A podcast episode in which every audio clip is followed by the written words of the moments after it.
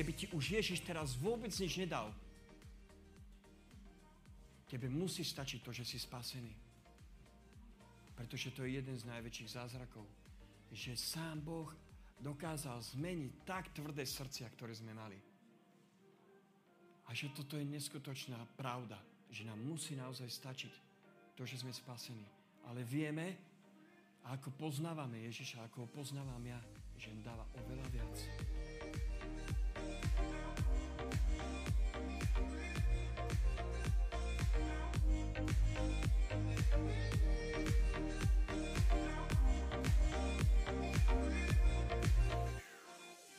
A ja by som chcel, raz si už dneska to načrtol, a o čom budem asi tak kázať, ten názov.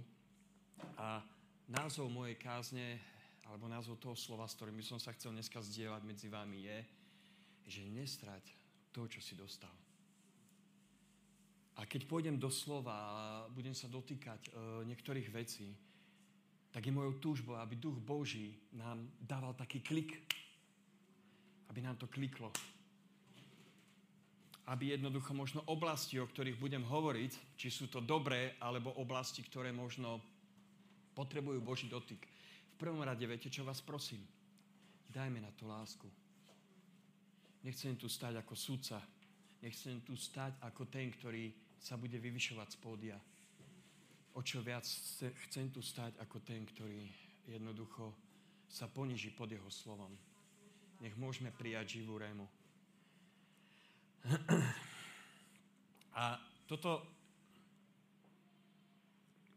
slovo, o ktorom chcem dneska hovoriť, je vlastne z jednej strany, viem, že ste tu neboli všetci, keď som možno 4 týždne dozadu, alebo ja neviem koľko, kázal na jednu tému a hovoril som v tej téme, že prinies to, čo máš.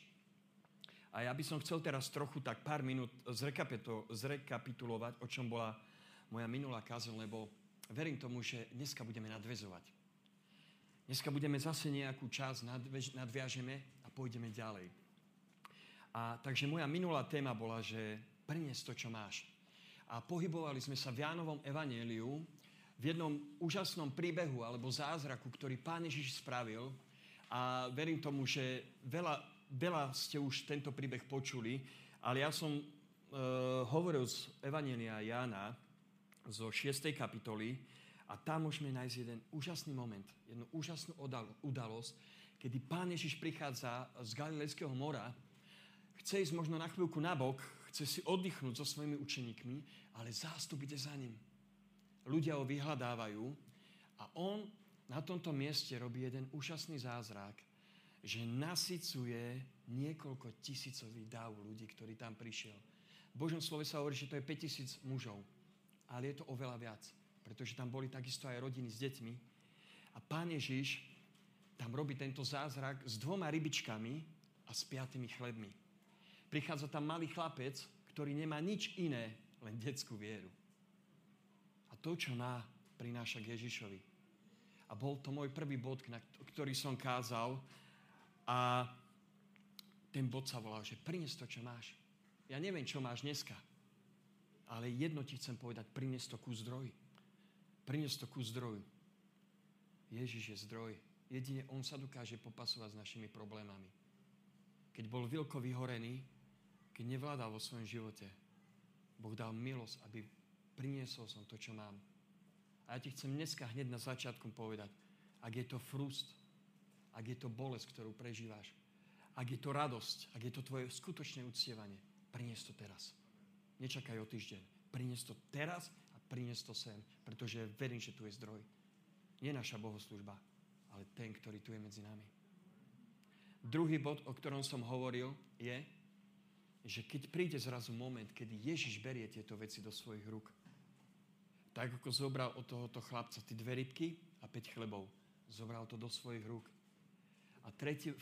bode som hovoril o tom, že keď Ježiš má tieto naše veci vo svojich rukách, alebo toto jedlo, keď budeme v kontexte toho príbehu, tak spravil jedno úžasné gesto. Zobral to, zdvihol to k Bohu, dal mu vďaku, dal mu úctu, uctieval ho a potom to posunul. A potom to uvoľnil pre ten dav, ktorý tam bol. A zrazu 5-tisícový dav bol nájdený. Bol požehnaný. Bol zaopatrený. Haleluja, Ježiš. Sláva ti. Sláva ti, Pane. Túžime sa ponoriť do tvojho slova. Sláva ti. A ja som presvedčený o tom, že toto nebolo len gesto, čo spravil Ježiš. Že to nebolo len to, že on im chcel dať nájsť. Pretože, ako som hovoril minule, ja verím tomu, že tento dáv, keď prišiel, a je to môj názor, tak verím tomu, že prišli hladní ľudia. Ľudia, ktorí úplne boli vyflusnutí možno. Ľudia, ktorí boli na hranici vo svojom živote, ale počuli, že Ježiš volá, čo hovorí. Že je tu zrazu niekto, kto prináša nádej, to prináša Božie slovo. A oni prešli ku zdroju.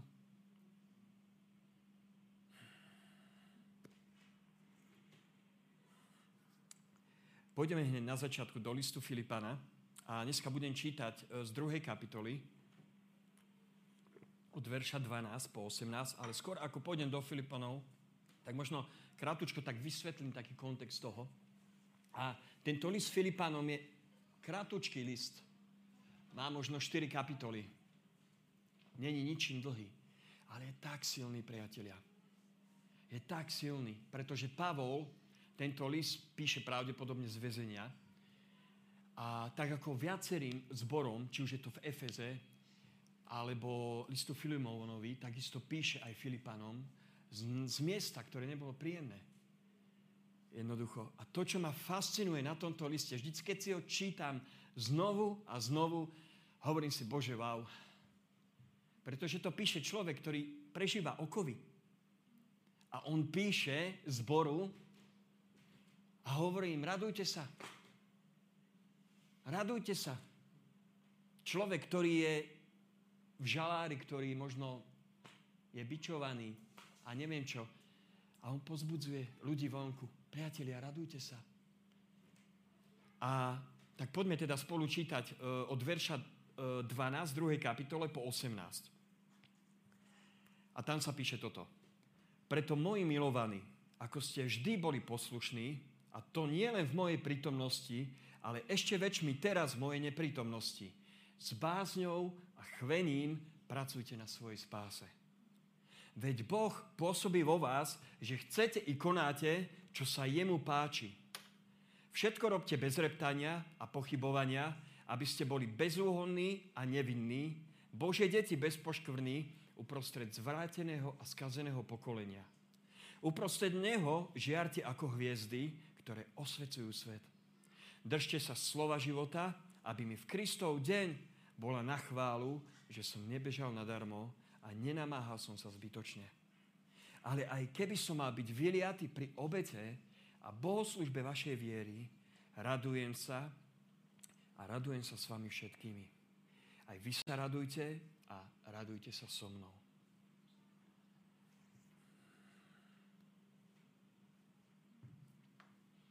Pavol tu v týchto veršach hovorí o tom, aby Filipania robili jednu vec.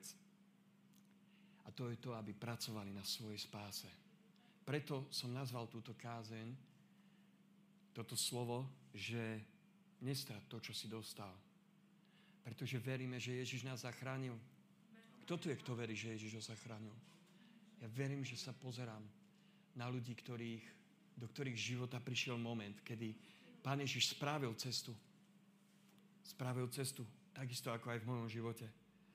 A Pavol tu spomína toto slovo, prvá vec, čo tu hovorí, že aby Filipania pracovali na tejto spáse, na tom, čo Boh začal, pretože keď si možno obrátime pár veršov dozadu, Pavol tam, sa mi zdá, že to je 1. kapitola 6. verš, Pavol tam hovorí, že ten, ktorý vo vás začal dobré dielo, tak ten ho aj dokončí až do dňa, keď sa vráti Pán Ježiš Kristus. Toto je naša nádej, priatelia.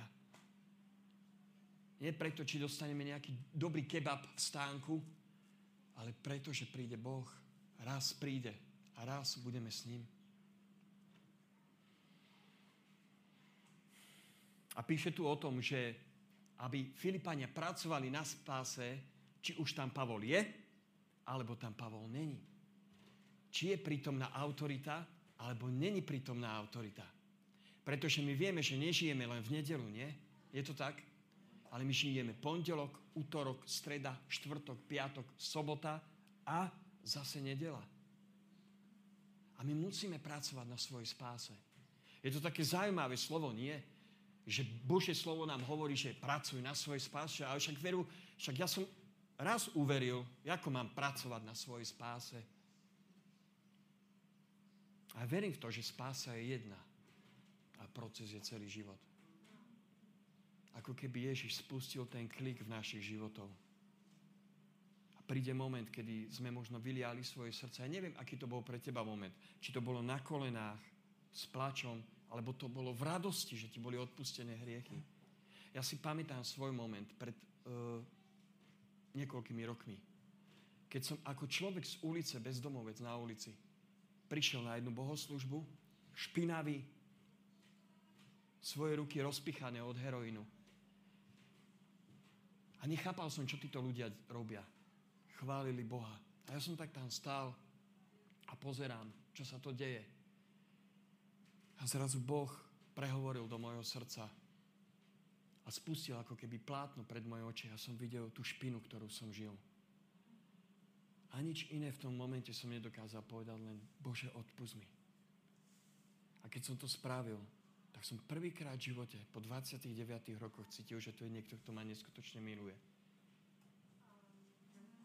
Priatelia, tento moment, ja verím, že ste prežili každý jeden. Preto ste tu. Preto ste tu. Preto dýchate. Preto žijete. Preto sa hýbete. Lebo pracuje Boh na vašom živote. Je to spasenie, ktoré žiješ. V reáli, nie na papieri alebo elektronicky. Že si dneska prečítame. Ale je to reál. Je to niečo, čo Boh píše do vášho srdca.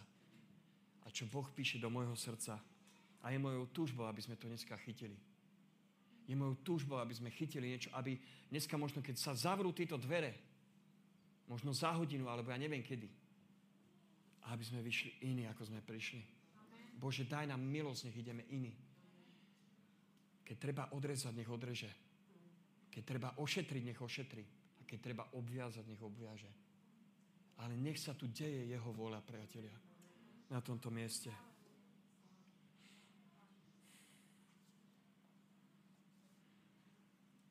A prečo im to vlastne píše? Prečo? Pracujte na spasení. Ja možno dneska sa budem dotýkať viackrát týchto vecí. Ale poďme teraz od 5. verša čítať. V tej istej kapitole. A tam sa píše táto vec. A môj prvý bod som nazval, že v prítomnosti alebo v neprítomnosti pracuj na tom, aby si to nestratil. A Pavol tu uvádza úžasný príklad Ježiša. Není lepší vzor ako Ježiš. Není lepší vzor pre nás vidieť Božom slove, ako Pavol sa odvoláva na neho. A v 5. verši môžeme vidieť. A tam sa píše od 5. po 11. Pavol hovorí, že zmýšľajte medzi sebou tak, ako Kristus Ježiš.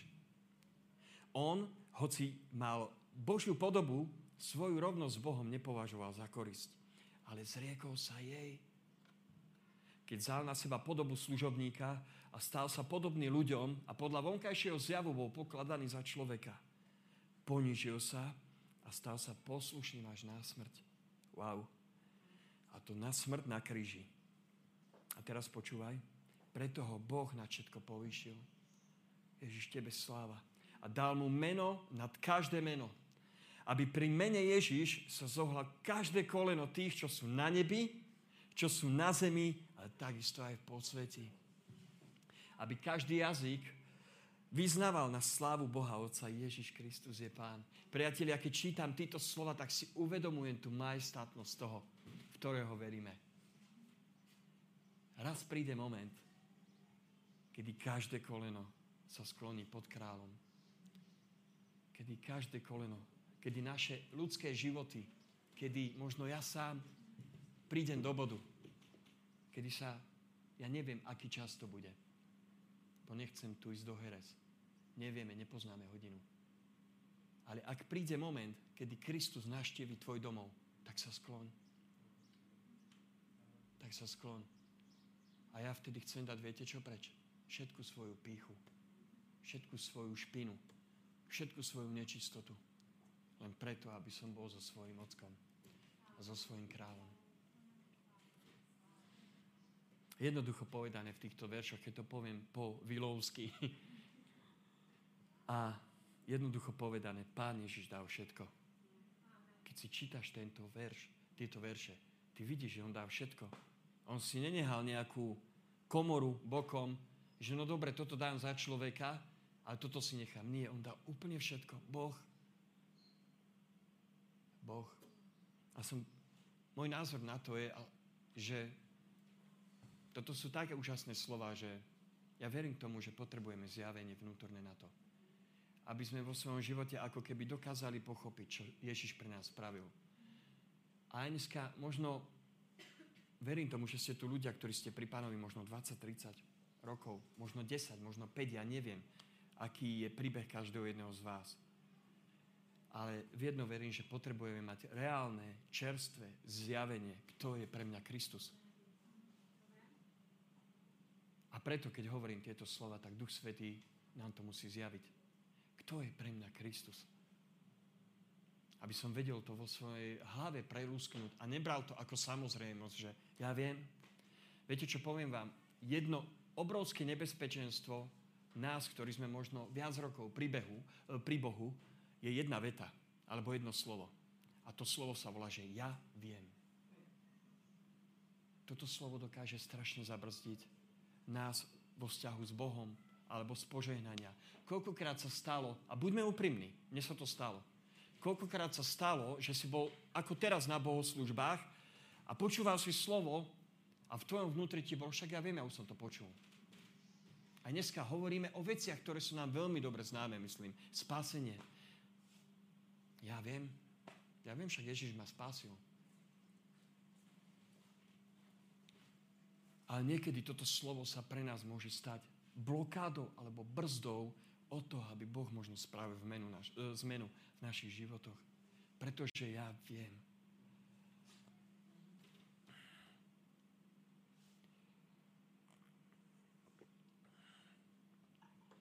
A z tohto slova, ktorom sme teraz, týchto Filipánov, od 5. veršu, ja verím, že musí niečo vyrásť.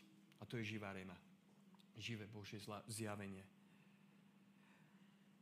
A keď môžeme byť úprimní k sebe, tak keby nebolo Pána Ježiša Krista, tak nikto z nás by tu dnes nevedel byť. Je to tak? Nikto z nás by tu dneska nemohol sedieť, pretože by sme žili vo svete. Pretože by sme žili vo svojich hriechoch. Preto celý tento týždeň, keď som rozmýšľal a modlil som sa pred Bohom, že Bože, a som jasne vnímal, že mi hovorí jednoduché slovo. Vilo, nestrať to, čo máš. Nestrať to, čo máš. Nestrať, čo som ti dal. A mám 9-ročnú dcerku, ktorá tu behá a naozaj ja som si uvedomil aj popri tomto slove, že ako som vďačný za to, že ja mám dcerku, že je úžasná. A ju nechcem stratiť. Ale takisto aj Boh nám dal úžasný poklad. A o tomto budeme ešte dneska sa dotkýnať týchto vecí. A dal to do hlinenej nádoby. A budeme čítať s Korinťanom, ale nechcem predbiehať. Ale túžim potom, aby sme naozaj vo svojom živote nestratili to, čo nám Boh uvoľnil. Ale aby sme to držali všetkými piatými. Veľmi sa mi páči, ako Dávid, a neviem, kto máte rádi Dávida, a pre mňa je Dávid obrovským vzorom uctievania, obrovským vzorom muža, ktorý je úprimný pred Bohom, cez čokoľvek prechádza, jednoducho jeho úprimnosť posúva naozaj v Božom slove, keď si čítate žalmy, alebo to, čo on prechádzal, ako keby posúva laťku úprimnosti voči Bohu, voči vzťahu s Bohom. A on povedal túto jednu úžasnú vetu. A môžeme to nájsť v Žalme 16, vo verši 8. A tam sa píše, Dávid toto hovorí, že stále si predstavujem Hospodina, keď mi je po pravici. Nesklátim sa. A môžeme to tak vyznať dneska. Môžeme to tak vyznať nad svojimi životmi, že stále si predstavujem Hospodina. Keď mi je po pravici, nesklátim sa. Ja ti chcem hovoriť, že keď je Boh po pravici, ty sa nesklátiš. Pretože toto není tvoja sila. Toto není ľudská sila. Toto je Hospodin, ktorý je nad tebou. A tak to má byť. Boh má byť vždycky nad nami. A my máme sa nechať viesť. Máme sa nechať ním viesť. A Pavol tu hovorí o procese, keď hovorím o spasení a o milosti, ktorú sme dostali, keď sme boli zachránení a začali sme naše životy žiť úplne inak, ako sme ich žili predtým. A ja sa ťa chcem spýtať, poznáš to? Poznáš ten pocit? Ak áno, veľmi som vďačný za to. Priateľ môj, veľmi som vďačný za to, že poznáš ten pocit. Ak nie, pridaj sa dneska k tomu. Pozývam ťa do toho. Neexistuje pripravená špeciálna chvíľa. Existuje tvoje rozhodnutie. Pridať sa v každý čas k tomu, čo Boh hovorí. A zrazu, keď Pavol hovorí o tomto, že máme pracovať na našej spáse, zrazu to není spása o skutkoch. Že ja musím vyplniť toto, aby ma Boh prijal. Zrazu to není čiarka v nedelu na bohoslužbe, že som bol a že je dobre. Ale zrazu, keď pracujeme na našej spáse, viete, čo tam prichádza? Prichádza tam svetosť. Prichádza tam túžba po svetosti. Žiť čistý život. Pamätám si svoj život. A dneska možno kúsok z toho poviem, aby som možno vykreslil niektoré veci tuto v slove. Ale pamätám si, keď som sa aj ja znovu zrodil. Zrazu tá špina v tom, čo som bol, zrazu to bolo niečo, čo mi bolo neprirodzené. Čo som nedokázal obstáť. Hrešil som každé druhé slovo. Ale keď prišiel Kristus a priniesol zjavenie, tak zrazu tie slova boli ako žeravý uhlík v mojich ústach. A bol to proces spásy. Kedy človek túži po spasení, po svetom živote, byť s Kristom bližšie, podobať sa na ňoho viacej, mať jeho charakter, snívať jeho sny, túžiť jeho sny, vstupovať do jeho vôle. Bože, nech toto môžeme žiť. Tvoje sny, Pane, tvoje túžby. A zrazu, ako hovorím, nie je spasenie iba o skutkoch. Že si dáme čiarku, hotovo, vybavené. Ale je to o intimnom vzťahu, posvetenia. Priateľa, Ježiš je úžasný. Naozaj, keď si ja uvedomím, koľko vecí Vilovi odpustil, že sa nedá ani slovami popísať. V 5. Mojžišovej je spomenutá ďalšia taká jedna zaujímavá vec. A bolo jedno úžasné slovo, ktoré Boh hovorí izraelskému ľudu. A tam v jednej vete hovorí toto. A hovorí to Izraelcom. Že pamätaj, že si bol otrokom v Egypte. A že ťa vykúpil Hospodin, tvoj Boh. A je to niečo úžasné, keď niekedy príde do našich životov moment, kedy ako keby Boh nám pripomenie našu minulosť. Alebo sama sa pripomenie naša minulosť, čo sme žili predtým. A ja sa tak pýtam, že prečo Boh prikázal Izraelcom, aby si pamätali tento moment, že boli v Egypte, že boli v otroctve. Ja verím, že jeden z dôvodov bol preto, aby boli vďační. Aby boli vďační za tú spásu, za tú záchranu, že on bol ten, ktorý ich vyviedol z Egyptu. On bol ten, ktorý si použil Mojžiša na to, aby izraelský ľud išiel von. A keď dovolíme Bohu, aby nám pripomenul, že sme boli kedysi otroci a všetko, čo máme, je len vďaka jeho milosti, pomôže nám to byť vďačný zrazu. Ja ti chcem povedať jednu vec. Ak možno teraz máš brzdu v modlitbe, niekedy je to normálne, sa mi zdá, že aj ty si to pred chvíľkou spomínal. Je to OK. Viete, čo na to platí? Čo sa učím v živote? Uvoľni vďaku. Ak sa nevieš modliť, začni ďakovať Bohu za to, čo máš. Presne tak. A ja ti garantujem, že príde práve uctievanie. Niekedy do Vilovho života príde moment, kedy ja tiež sa neviem modliť. Ale začnem, Bože, ďakujem ti za spasenie. Nie, že idem odriekávať nejakú mantru. Ale ďakujem ti za to, že ty si ma zachránil. Ježiš, ďakujem ti za svoju rodinu. Ježiš, ďakujem ti, že si mi dal nový život. Ježiš, ďakujem ti za to, že v tebe mám večný život. A tak ďalej. A verím tomu, že keď uvoľníme túto vďaku, veľakrát sa naša situácia zmení. Lebo príde skutočne uctievanie a vstúpi král. Pretože král má rád uctievanie. A je hodný nášho uctievania. Pamätám si na jednu učiteľku, nebudem ju menovať, keď sme boli na Gateway s Monikou. A ona nám vždycky hovorila jednu úžasnú vetu, ktorá zostala v mojom srdci až doteraz. A toto hovorila, že aj keby mi už Ježiš v tomto mojom živote, čo teraz žijem, nič nedal. Požehnanie, služba, duchovné dary, ja neviem, finančná zabezpeka, alebo čokoľvek si tam pridajte. Musí mi stačiť to, že som spasená. Toto prevrátilo moje srdce. Toto prevrátilo moje srdce. Chápeš to? Keby ti už Ježiš teraz vôbec nič nedal, tebe musí stačiť to, že si spasený. Pretože to je jeden z najväčších zázrakov. Že sám Boh dokázal zmeniť tak tvrdé srdcia, ktoré sme mali. A že toto je neskutočná pravda. Že nám musí naozaj stačiť to, že sme spasení. Ale vieme, a ako poznávame Ježiša, ako ho poznávam ja, že on dáva oveľa viac. On dáva oveľa viac. Aj to, čo si vôbec nezaslúžime. Preto ti hovorím dneska, nestrať to, čo máš. Nestrať to, čo máš.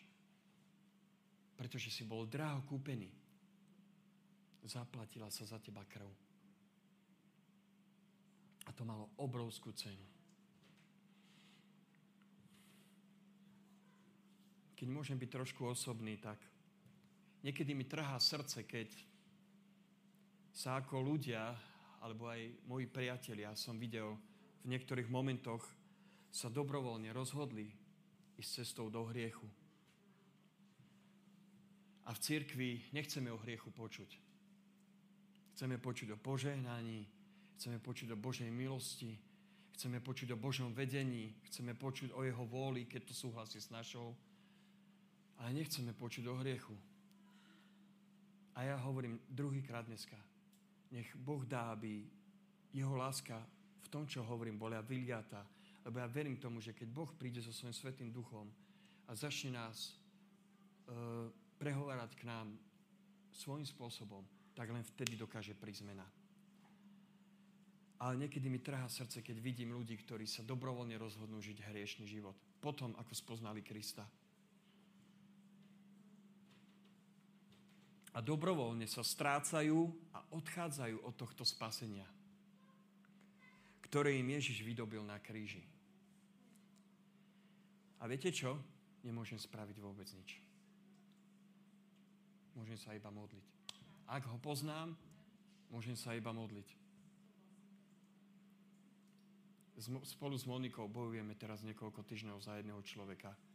Bo sme sa dopočuli také správy. Ja nebudem to tu rozoberať. Ale ja viem, že jediné, čo dokážem pomôcť, je ísť na kolena a modliť sa.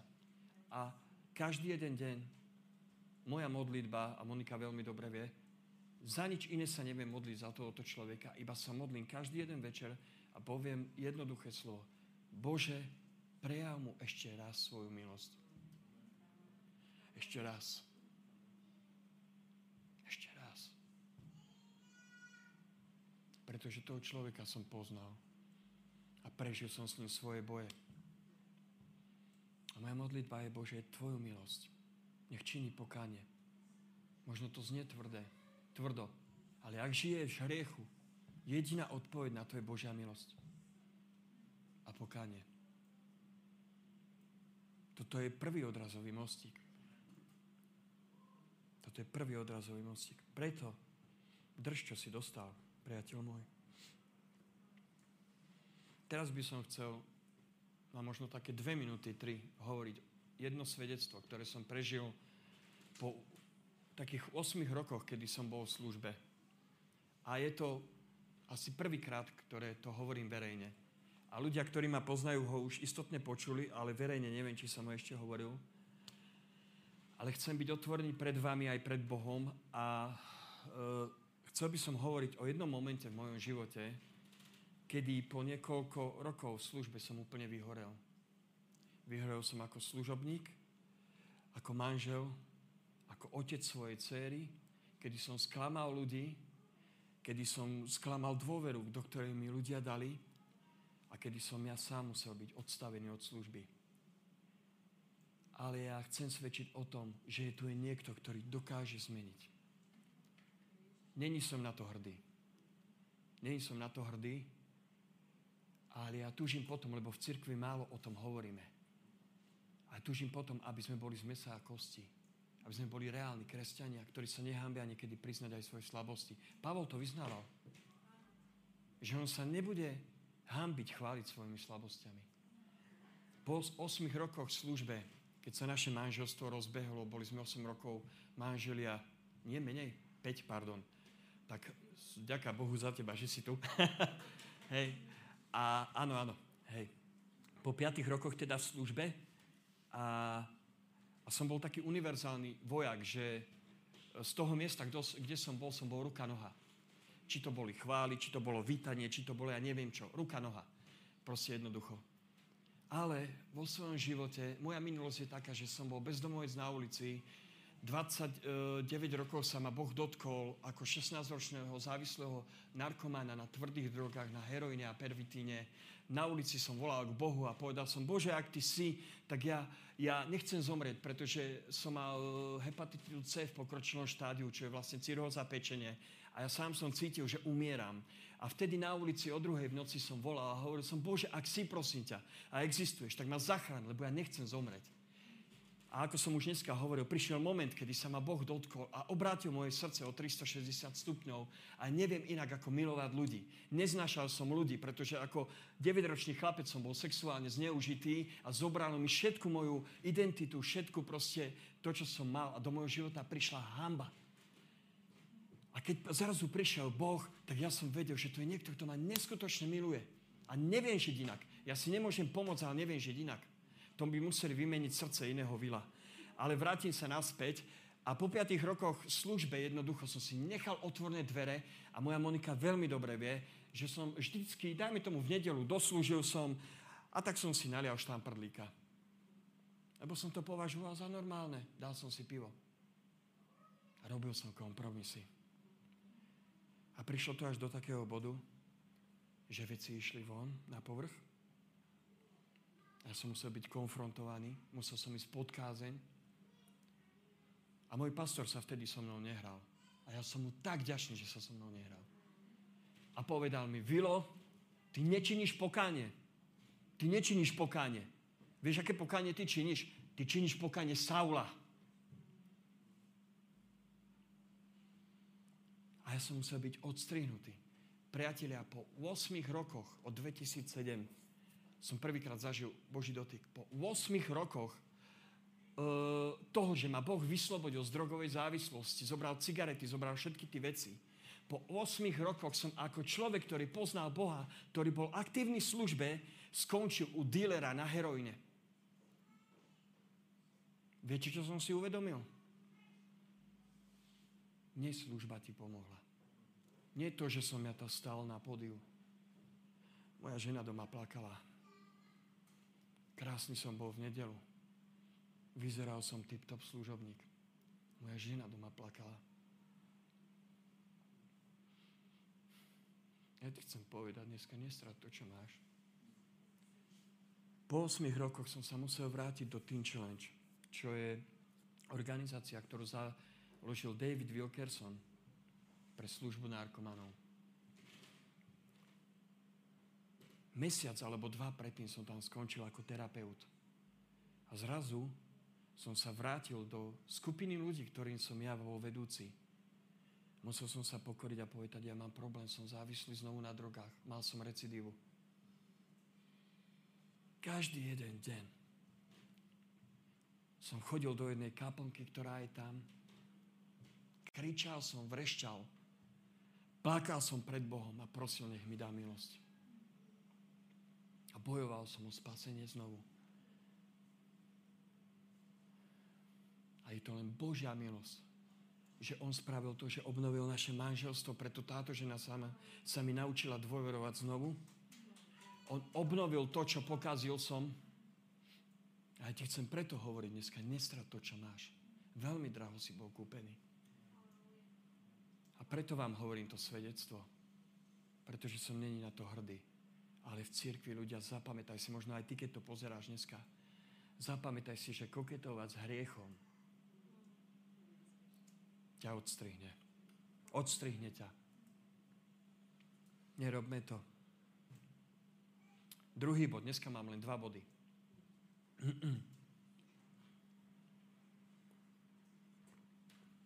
Keď už pracuješ na svojom spasení a keď si vstúpil do toho procesu, že Boh, dovolíš Bohu, aby premienial tvoj charakter, tak môj druhý bod som nazval, že tak sa nechaj viesť.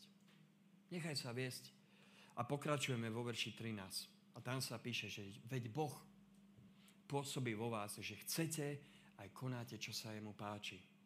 Všetko robte bez reptania, to platí dobre na mňa toto, a pochybovania, aby ste boli bezúhonní a nevinní.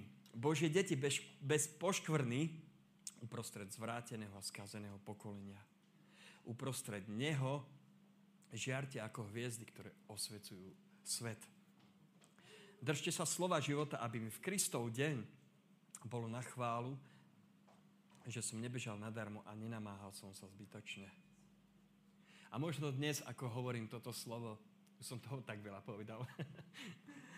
A tak sa ti pripomínajú situácie, ktoré sú pre teba teraz ťažké v tomto období preraziť. Možno sa ti pripomína to, kde zlyhávaš. Ja poznám svoje pády. A verte tomu, nie som dokonalý. Ale kľúčom je žiť otvorenú knihu. Snažím sa to celý život. Žiť život otvornej knihy. Pred našim pastorom, pred ľuďmi, ktorých mám rád. Žiť život otvornej knihy. A možno si nevieš rady, že si v takom bode jednoducho, kedy hovoríš, že Bože, ja končím. Ja už nemám ani kúsok viery na to, aby som veril ďalej, že toto sa dokáže zmeniť. Ale to, čo ti chcem dneska povedať, je nechaj sa viesť. Viete prečo? Boh dáva chcenie, dáva aj činenie. V Duchu Svätom. Dostali sme úžasný dar, keď sme uverili. Je to spasenie, ale je to takisto náš Duch Svätý, ktorý nás vedie, ktorý nám dáva chcenie, činenie. Koľkokrát sa vám nechcelo? Mne veľakrát. A zrazu prišiel moment, že Duch Svätý som vnímal, že chce viesť a chce priniesť niečo Božie. A tieto verše hovoria šťastie o tom, že Boh je ten, ktorý dáva, že chceme, aj konáme to, čo sa jemu páči. A preto to dôležité cirkev, čo potrebujeme dneska spraviť, je to, že začneme počúvať, ako nás chce Boh viesť. Začneme počúvať, ako nás chce viesť vo vízii zboru. Misia, zrelosť, multiplikácia. Mi to na chvíľku vypadlo. Začni počúvať, čo chce hovoriť do tvojho života. Daj si tam svoju menovku. V ktorej oblasti ťa chce viesť. A kto v skutočnosti robí tieto skutky, tak to je náš Boh. Skrze Svätého Ducha, ktorý je vyliatý v našich srdciach. V Ezechielovi 36:26 Boh hovorí takisto Izraelcom toto slovo. A tam sa píše, že dám vám nové srdce a nového ducha do vášho vnútra. Odstránim kamenné srdce z vášho tela a dám vám srdce z mäsa. Dám svojho ducha do vášho vnútra a spôsobím, aby ste chodili podľa mojich ustanovení, zachovávali a plnili moje nariadenia. Nie je nič krajšie, priatelia, keď sa vo svojom živote, ja to poviem tak, ukludníme a príjmeme Božiu vôľu pre nás. Ako Pán Ježiš hovorí, že jeho bremeno je ľahké. A ja sa to učím, aby som jednoducho tie svoje bremená, ktoré mám, dal na bok a hľadal to bremeno, ktoré na mňa položí Ježiš. Lebo viem, že keď on položí, vtedy to je niečo, čo je ľahké.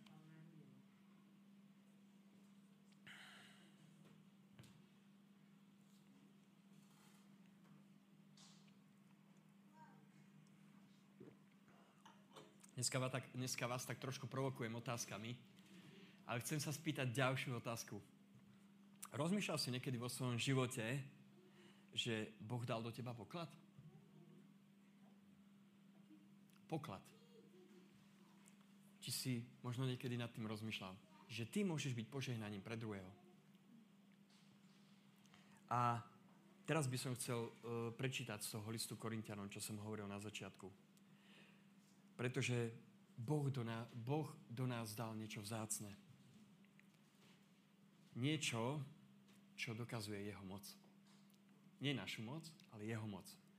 A môžeme to nájsť v 2. liste Korinťanom, 4. kapitole, verš 6 a 7. A tam sa píše, že lebo Boh, ktorý povedal, nech z temnôt zažiari svetlo, zažiaril v našom srdci, alebo v našich srdciach.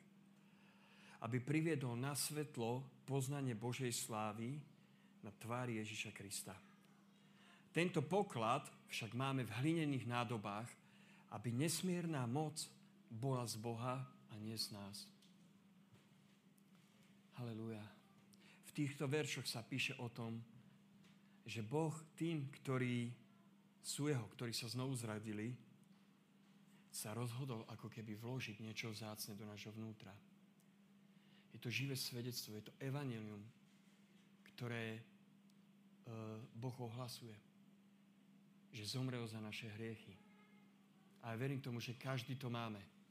Že máme živé svedectvo o tom, čo Boh spravil. A tieto hlinené nádoby, keď o nich hovorím, tak aspoň keď som išiel trochu do komentárov a snažil sa pochopiť ten kontext a si uvedomujem, že stojí pred vami človek, ktorý nie je 100%. A keď som sa snažil pochopiť ten kontext, tak sa tam píše o tom, že hlinené nádoby v tej dobe boli lacné, snadno rozbiteľné nádoby, ktoré sa dali ľahko nahradiť. Ale v domácnostiach tieto nádoby mali určité miesto. Prečo tam boli? A niekedy sa tieto nádoby používali ako, čo ma tak trochu udivilo, že ako sejfy, kde si dávali možno šperky alebo nejaké peniaze, nejaké dôležité dokumenty, ale takisto sa tieto nádoby používali, ako Pavol tu vykresluje, aj na niektoré nečisté veci, ako odpad a iné veci, ktoré nechcem spomínať. A prečo to Pavol vykresluje, je, že na týmto možno štýlom, že presne tento spôsob mal Pavol na mysli, keď sa vyjadriť, ako seba vníma pred Bohom.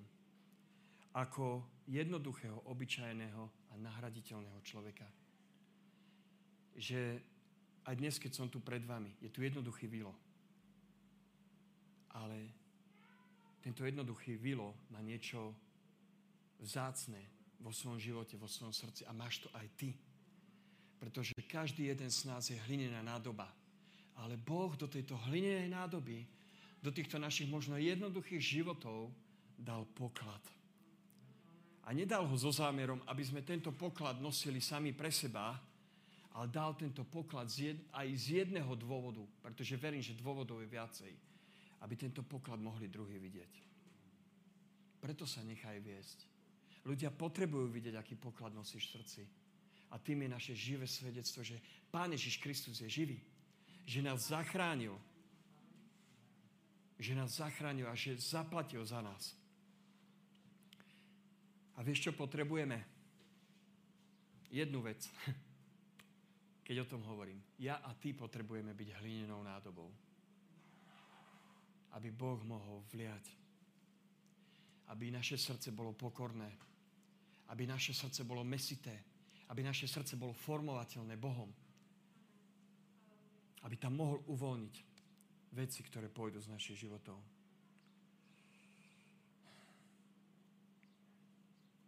Ešte jednej veci by som sa chcel dneska dotknúť, skoro ako budem končiť.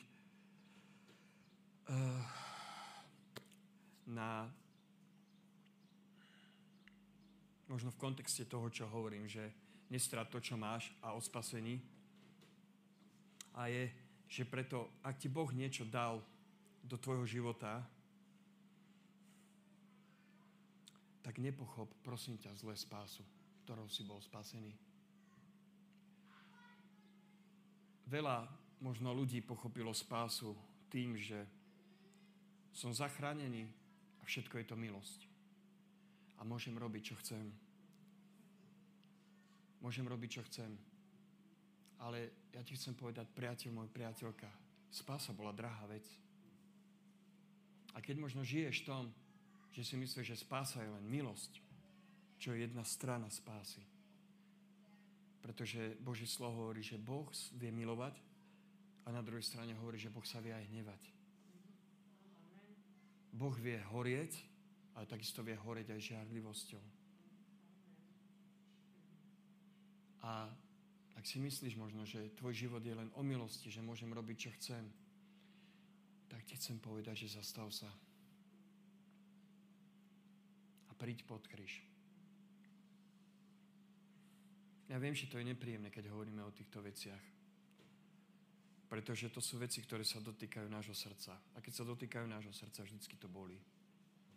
Ja tiež, keď som bol vyhorený, neznášal som, keď mi niekto išiel povedať kritiku.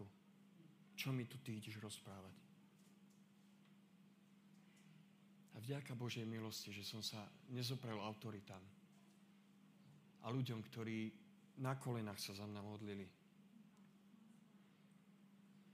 A ja ťa chcem dneska poprosiť, nepochop, prosím ťa, spásu lacno, pretože spása není lacno. Ježiš nevylial svoju krv na to, aby si ty sa vrátil znovu tam, odkiaľ si bol zachránený. Aby sa možno znovu vrátil k alkoholu, alebo k cigaretám, alebo k nadávkam, alebo kompromisom.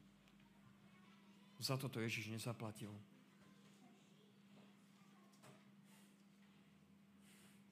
Jarko, môžem ťa poprosiť do chvál.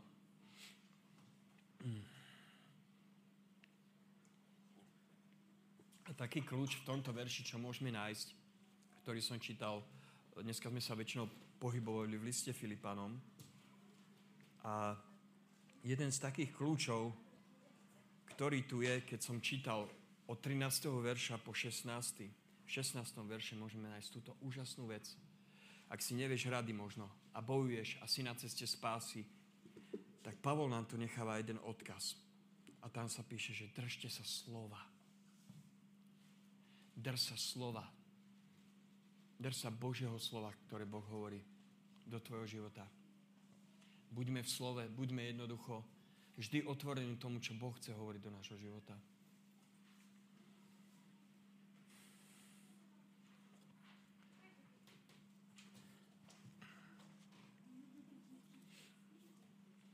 Poslednú vec, čo by som chcel povedať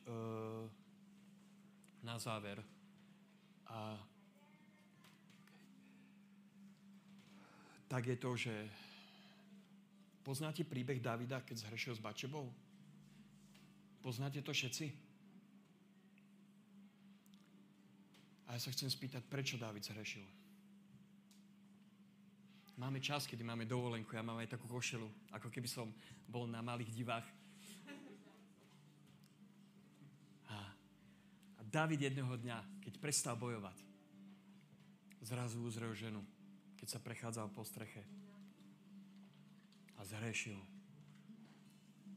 A keď som sa pripravoval na toto slovo, tak toto je jedna vec, ktorá rezonovala stále a stále a stále v mojom srdci.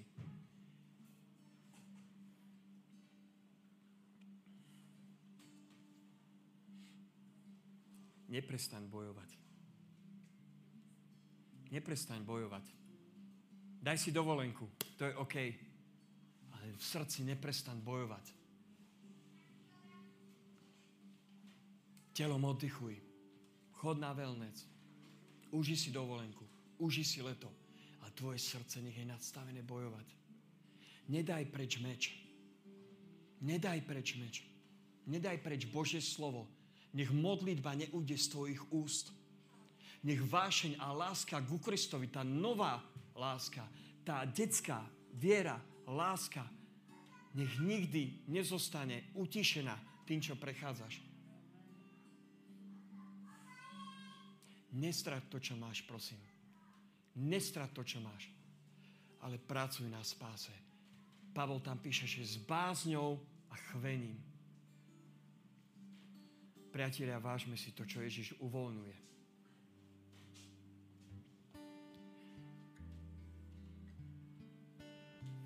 Budeme spievať ešte nakoniec jednu chválu, kde sa vyznáva, že to som ja, že král najvyšší ma príjma. Ktorá spieva o tom, že Ježiš je ten, ktorý ťa vykúpil jeho krvou,